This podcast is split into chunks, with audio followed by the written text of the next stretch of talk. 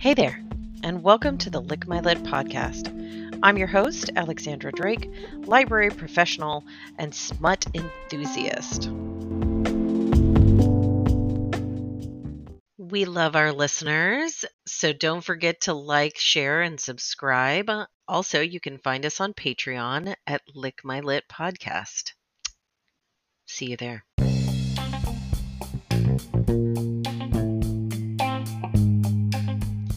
Each episode, we'll have hilarious, provocative discussions about erotic literature, authors, and self-proclaimed sexperts.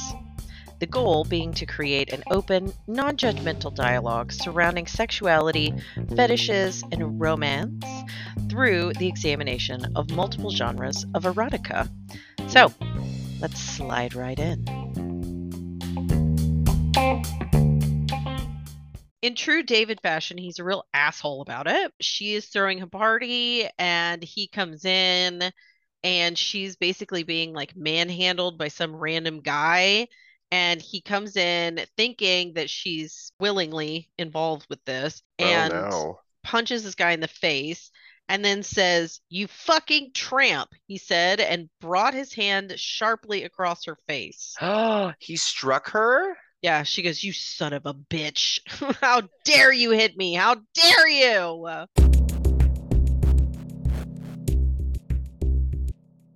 She's like, get the fuck out. Get out. He packs his bags. She says, "It was fun before you got boring." Oh, David. Claudia needs to pay the bills right? She lost her meal ticket and she is musing about, how do I get money? How do I stay in this penthouse? It's made of marble and mirrors. Oh. And how do I stay here? I assume it also has a conversation pit because that would be amazing. And that's kind of how I see it. That fight literally is like everybody out after like 3 days. And then she's trying to pleasure herself and she falls asleep listening to "I'm a Loser" by the Beatles. Oh, Claudia. Oh, my God. It is such like a visceral, sad, junkied out rock bottom. That was her rock bottom moment. Her rock bottom moment. I was like, oh, my God, I love that this book has so many like awesome classic rock references from, you know, the groovy 60s. So Claudia goes through her little depressy moment. Yeah, she has a little moment, but she has got to make some money. And so that means she needs to get it back in contact with Conrad Lee. Conrad. Yeah, that guy sucks. Oh, God. Is he going to Jabba her hut again? Yeah, 100%.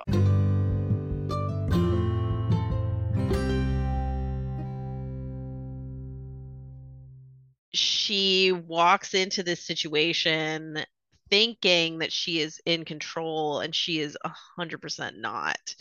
And she ends up in a forced orgy, I think is probably the best way to say it. And so it talks about how her body has been like misused and that kind of stuff.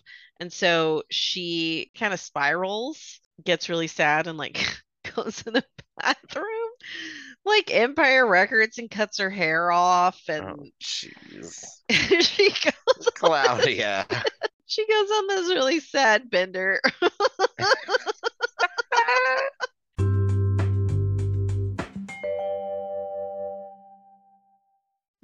So Conrad is horrible. Like in the orgy pit, the ceiling opens and it's a bunch of like a live audience, like a surgical theater. No. Yeah. So it's not a private orgy. There's some voyeurism going on there. Absolutely. And she was like, you wanted to be in his movie.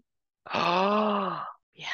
Oh, she was tricked into it. That's not okay. No, it's super not. And so Claudia, you gotta get out of Hollywood, honey. Well, okay, so she manages to do that, actually. Once she gets through her bender, her photographer friend shows up. His name is Giles. He's adorable.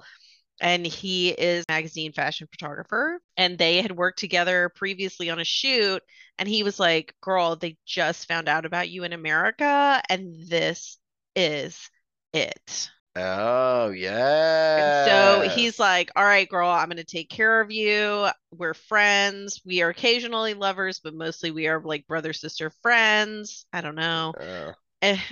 He is a good person and he will take care of her, and he has something like invested in her future. She's going to be okay and Linda's going to be okay. And you think like, yes, all the ladies. All the ladies are winning. Okay. All the ladies are winning, which is awesome. That brings us back around to our favorite asshole. David Cooper. David Cooper.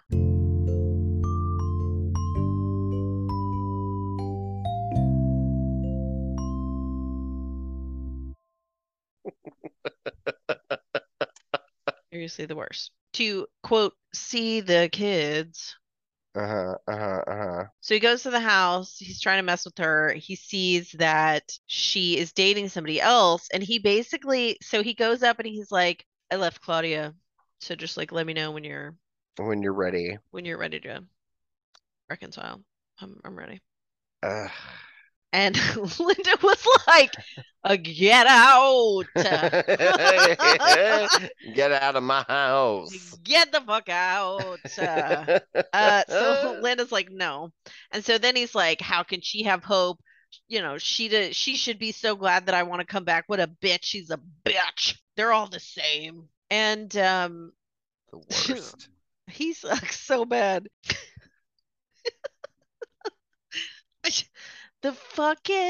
The audacity. Yeah. The audacity. Well, and I love how there's no apology or real effort to reconcile. It's just like, hey, I'm no longer fucking Claudia. Yeah. Just so, FYI. I am open. Like, what? Screw you, dude. Screw you. It's literally like, I'm available again. So like, whenever you're ready. Yeah, the last time you were here, you made the kids cry. By like screaming and kicking the door like a crazy person. Oh, and you know the whole neighborhood heard that, especially in London. Those are some tiny roads. Everybody heard everything. Well, and even beyond any of that, it's like, come on, man. That's not okay. Even if there are no kids involved, don't leave her alone. Leave her alone. Leave her be. You made a choice. She overheard you say that a day without Claudia was murder for him. She was pissed. And Laurie's like, hey. So they go, and he is trying to make it with this beautiful woman who he's fantasized about for months. He can't get it up. Oh, David can't get it up with Laurie. David can't get it up. Oh, God, and Viagra did not exist back then. Good. Okay. Good. Okay, but are you ready for this? Are you ready for this? Are you ready for this? So, the reason that this motherfucker cannot get hard is because he can only get it up for his ugly, plain secretary. What? Yeah.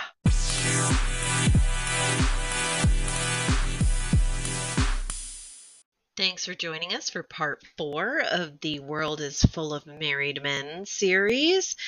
Join us for part 5, where we find out David's fate.